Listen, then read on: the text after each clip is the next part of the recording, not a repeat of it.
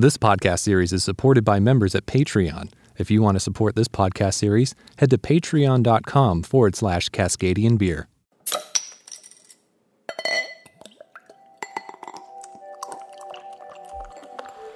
When they say farm to table, you may imagine it only relating to food. But what if your family farm provided you with farm to beer?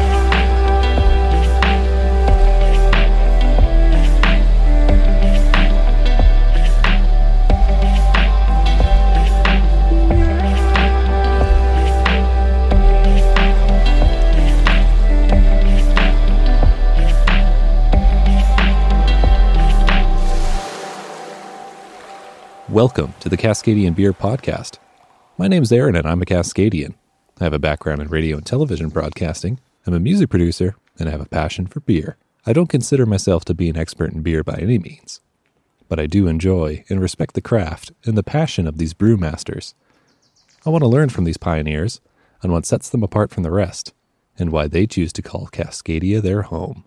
Cascadia is a bioregion in the Pacific Northwest on the North American continent. It is made up of the U.S. states of Washington and Oregon, as well as the Canadian province of British Columbia. In this podcast series, I'll be profiling the unique breweries of Cascadia, a region that has a strong presence on the international beer scene. In this episode, I'm right on the U.S. Canadian border in Blaine, Washington, at the newly opened Atwood Ales, Blaine's first and oldest brewery. Josh and Monica began releasing their beers in spring 2016. I'm Josh. I am co-owner and head brewer slash janitor. I'm Monica, and I'm wife, assistant, and sales and director of marketing. And the name of your brewery. Atwood Ales. And where does that name come from? So Atwood is my middle name.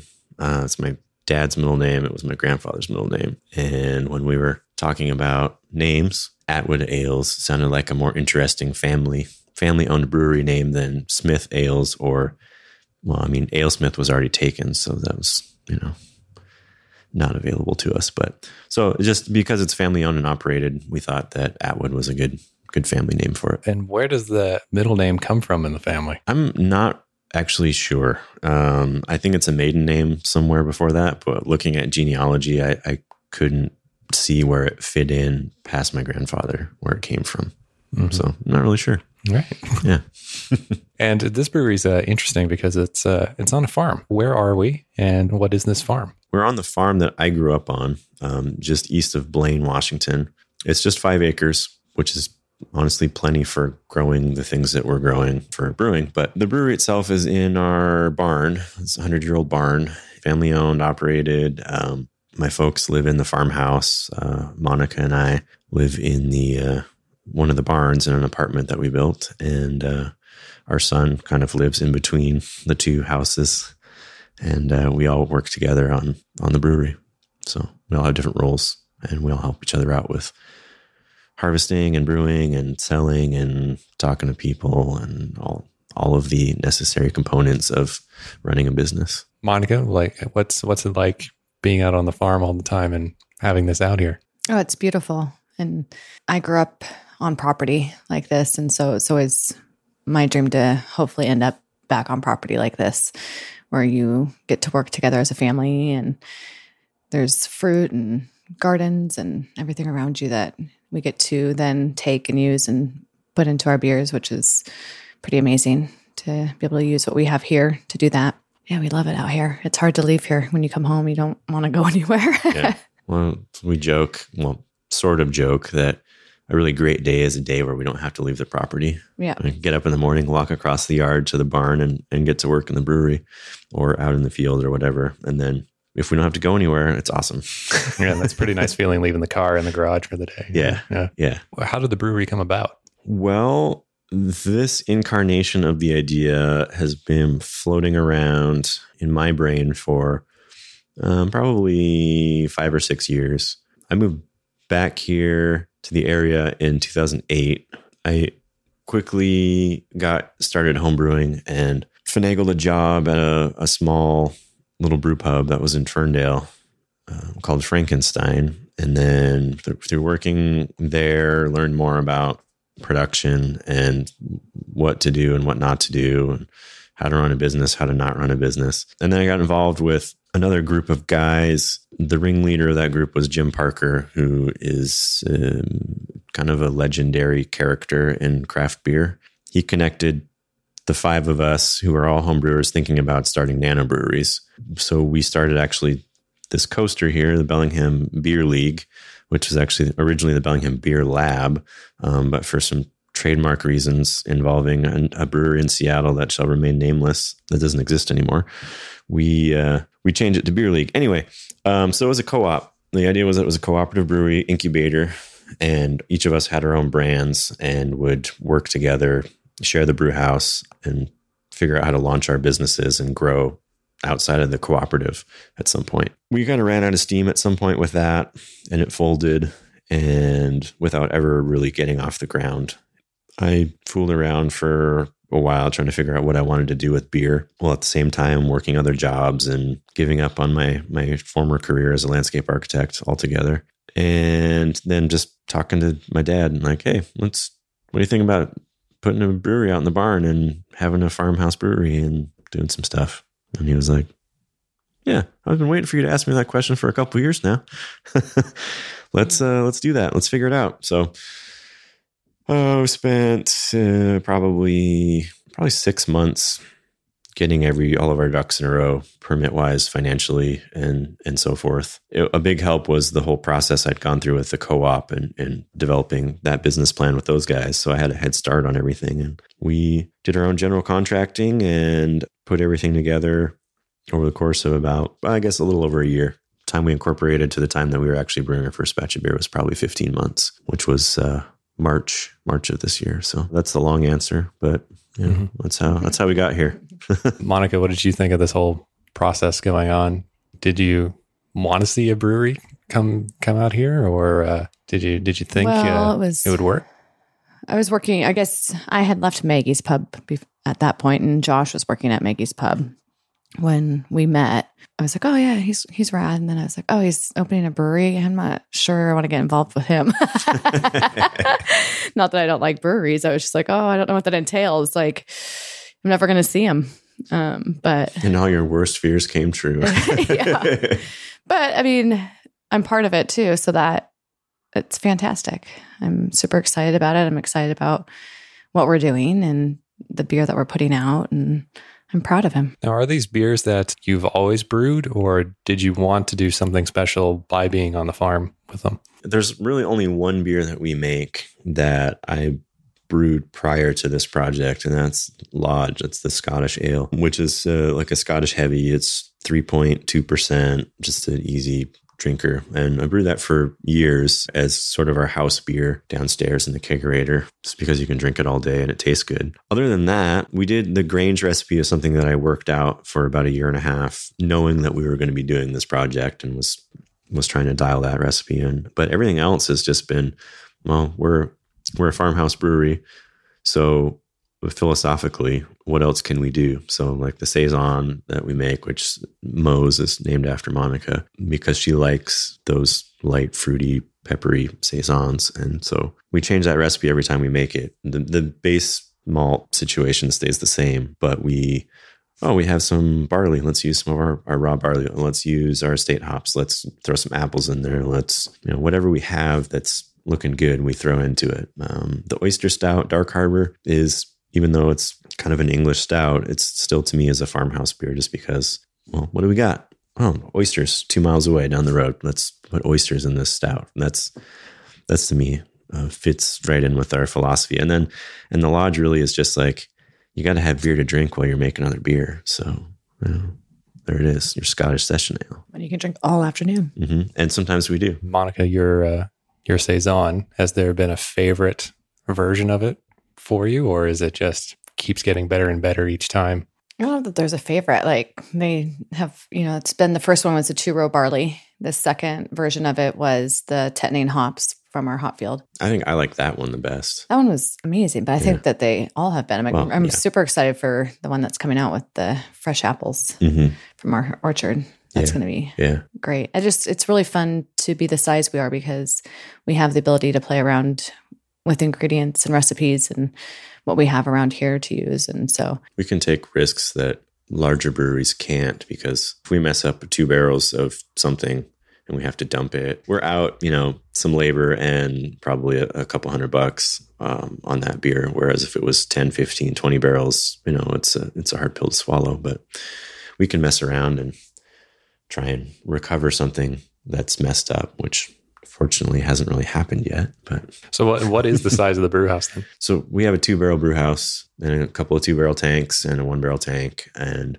other than the fermenters, it's all Craigslist scrapyard stuff that uh, a, a, welder friend of, of ours fabricated and turned into a brew house. So it's custom and a little bit weird in some ways, but it works really well for us and it's a comfortable comfortable system size wise and operationally for us to use. It's all electric fired with the kind of the standard control panel that everybody builds nowadays with the electric brewery plans that are out there. Any idea of expanding or, or are you, you quite happy to stay at that size? I think eventually there'll be some expansion. We've talked about this a lot and I still don't want to be I don't want to be bigger than like five barrels. I just for the flexibility that affords us to to play around with the things like we do. And and you really don't have that much more space in that barn either when when we are looking at well, it. Right? Yeah. So yeah, not not in there. It's that's 375 square feet. You know, we have the opportunity to to kind of push that wall back into the other bays. The, the building itself is 2,400 square feet, but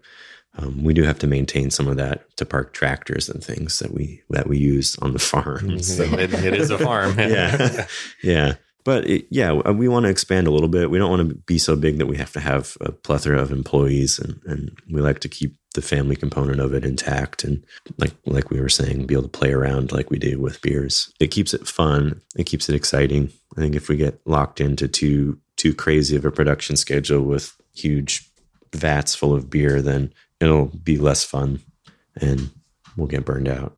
So, how is the response been? Like, how many accounts do you have, and and what's the overall reaction to your beer? People seem really excited about it. It's always funny, not funny, but odd for Josh and I, I guess, especially for Josh to. It's you know something that he's it's his dream that he's living. Just to have people super excited about his beer, he's still trying to get used to. He doesn't know if he ever will. I think it's awesome. But I think there, yeah, I think we're doing something different than what's out there right now, too, with what we have with our beers and being on the farm. Yeah, our accounts are growing. We started off with three. Yeah. About. Yeah. And we have double that, if not more now. I think so. we're we're probably at like 10 or so now. Yeah. And still going out and talking to people. We wanted to make sure that we were able to keep the accounts that we started with full and happy yeah. before we started spreading ourselves too thin. So we want to make sure that we maintain those relationships that we've created in the beginning to people who have walked the path with us. So we now are seeing that we can expand a little bit more. Mm-hmm. And then with that, then we'll be able to expand in the brewery out a little bit more and produce a little bit more as well. So it's exciting. It's all happening really fast. yeah. And especially in Whatcom County, I mean, you're very unique in being a farmhouse brewery because I don't think there's another one in the county, right? And your closest competition is Bellingham. Yeah. So, yeah.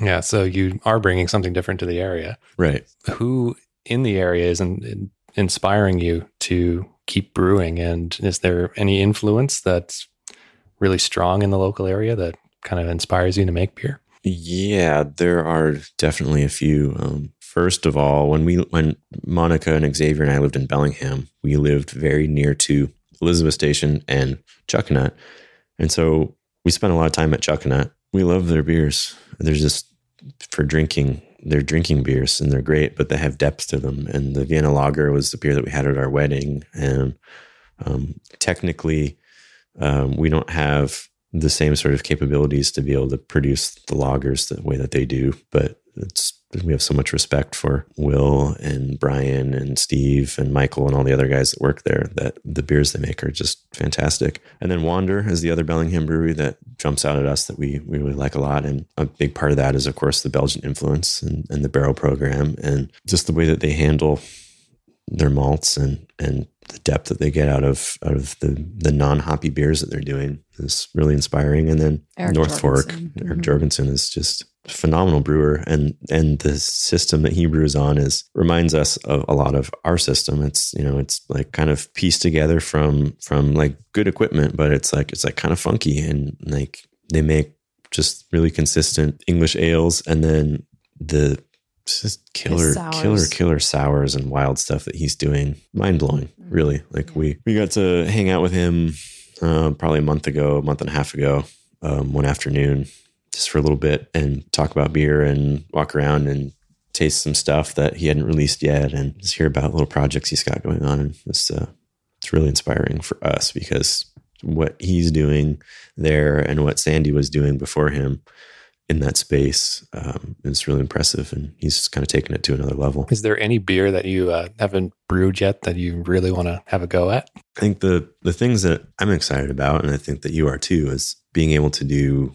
wild fermentations. Um, we've we haven't been able to like really produce a wild ale yet.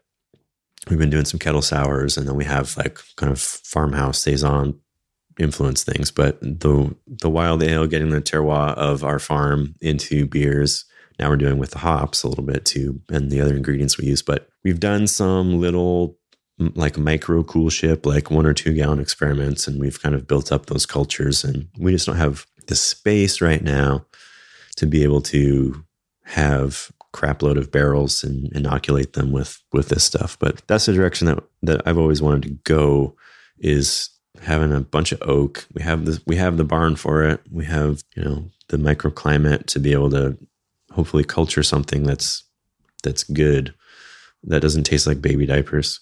Um, but that's what excites me the most. And and it's funny to I guess every brewer probably goes through this at some point, but you start off with being really anal about like, oh, I got to be uh, sanitary, sanitary, and I got to you know do everything by the book in this way, and go through all jump through all the hoops and step by step, and then at some point you still got to do that, of course, because if, you- if you don't, you make crappy beer. But to turn off your brain a little bit or like just let go, give up some control and let the beer take care of itself. It's exciting to me. It's hard because I'm a little bit of a control freak when it comes to things uh, in my life.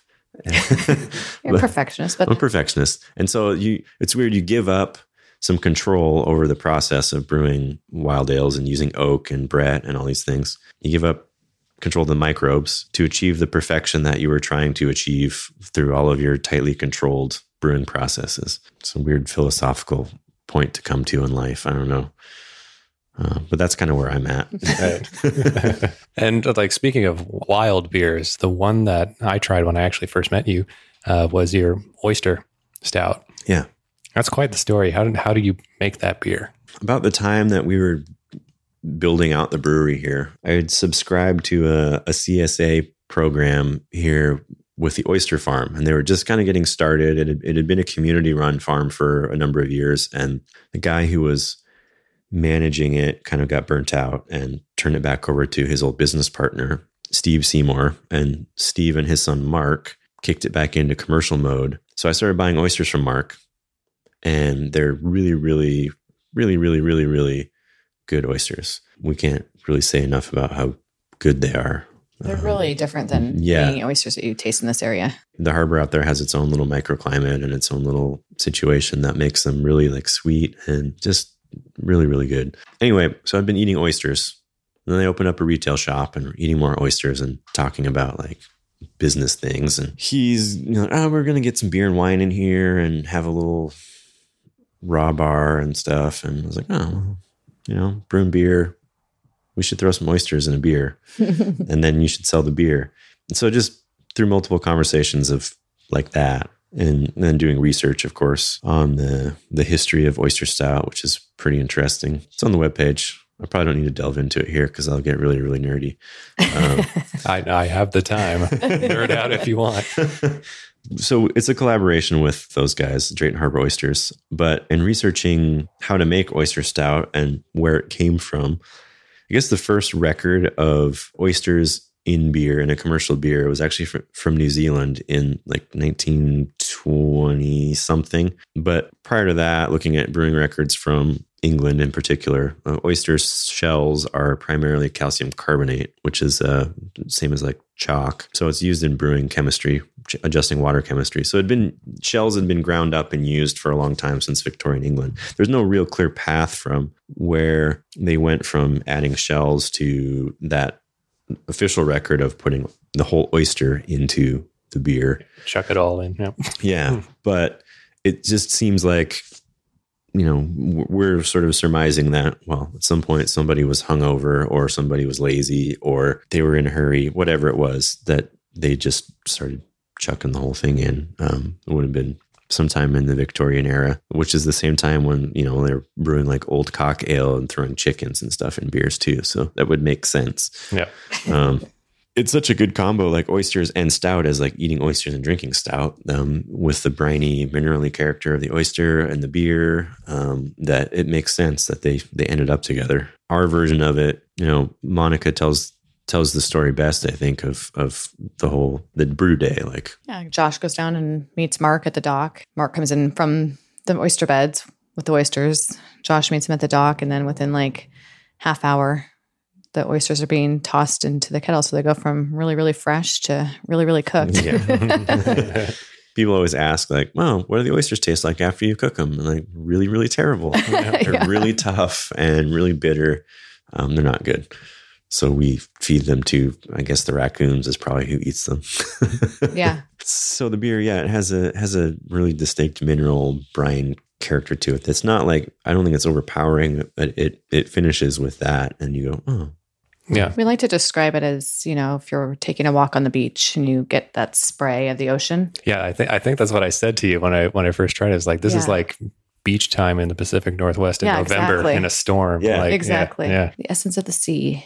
yeah. Is it your favorite beer that you make? Uh, this is it's always a hard question. Uh, People at the farmers market, when we're doing samples, are often asked, "So, which one of these is your favorite?" And Monica says, oh, every time she pours a beer, basically, she's like, "This one's my favorite," and then she pours. That, that's a salesperson right there. Yeah. and then the next, the next like three or four beers that she pours directly after that, like, okay, now that you've had that, you can have my favorite, which is this one. And then, no, that'll probably be my other favorite.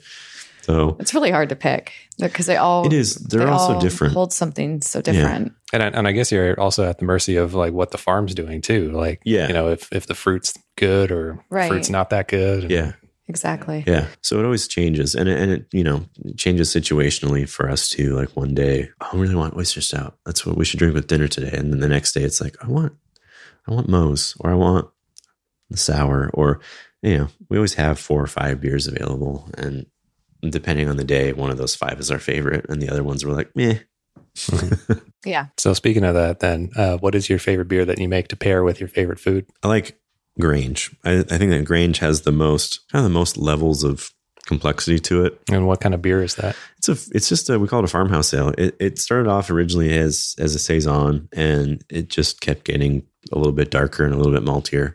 And then started playing with fermentation and spices and it just turned into something I don't I don't even really know how to describe it. It's not really a it's not really a saison, it's not really a bière de garde, it's not really a Belgian pale ale, but it has a nice malt backbone to it. It has a little bit of caramel. It has some spicy, peppery, gingery components to it. It's a little bit hoppy. It just fits in nicely with a lot of different things. I think it's good with spicy food. It's good with meat. It's good with dessert. Like- Sounds like a good old purpose beer. yeah, yeah. There's just nothing else out there that tastes like that. It's it's hard to put your finger on it exactly. But when I the first time I tasted, it, I'm like, I've never tasted a beer like that. hmm And to this day, I still have not tasted a beer that tastes anything like the Grange.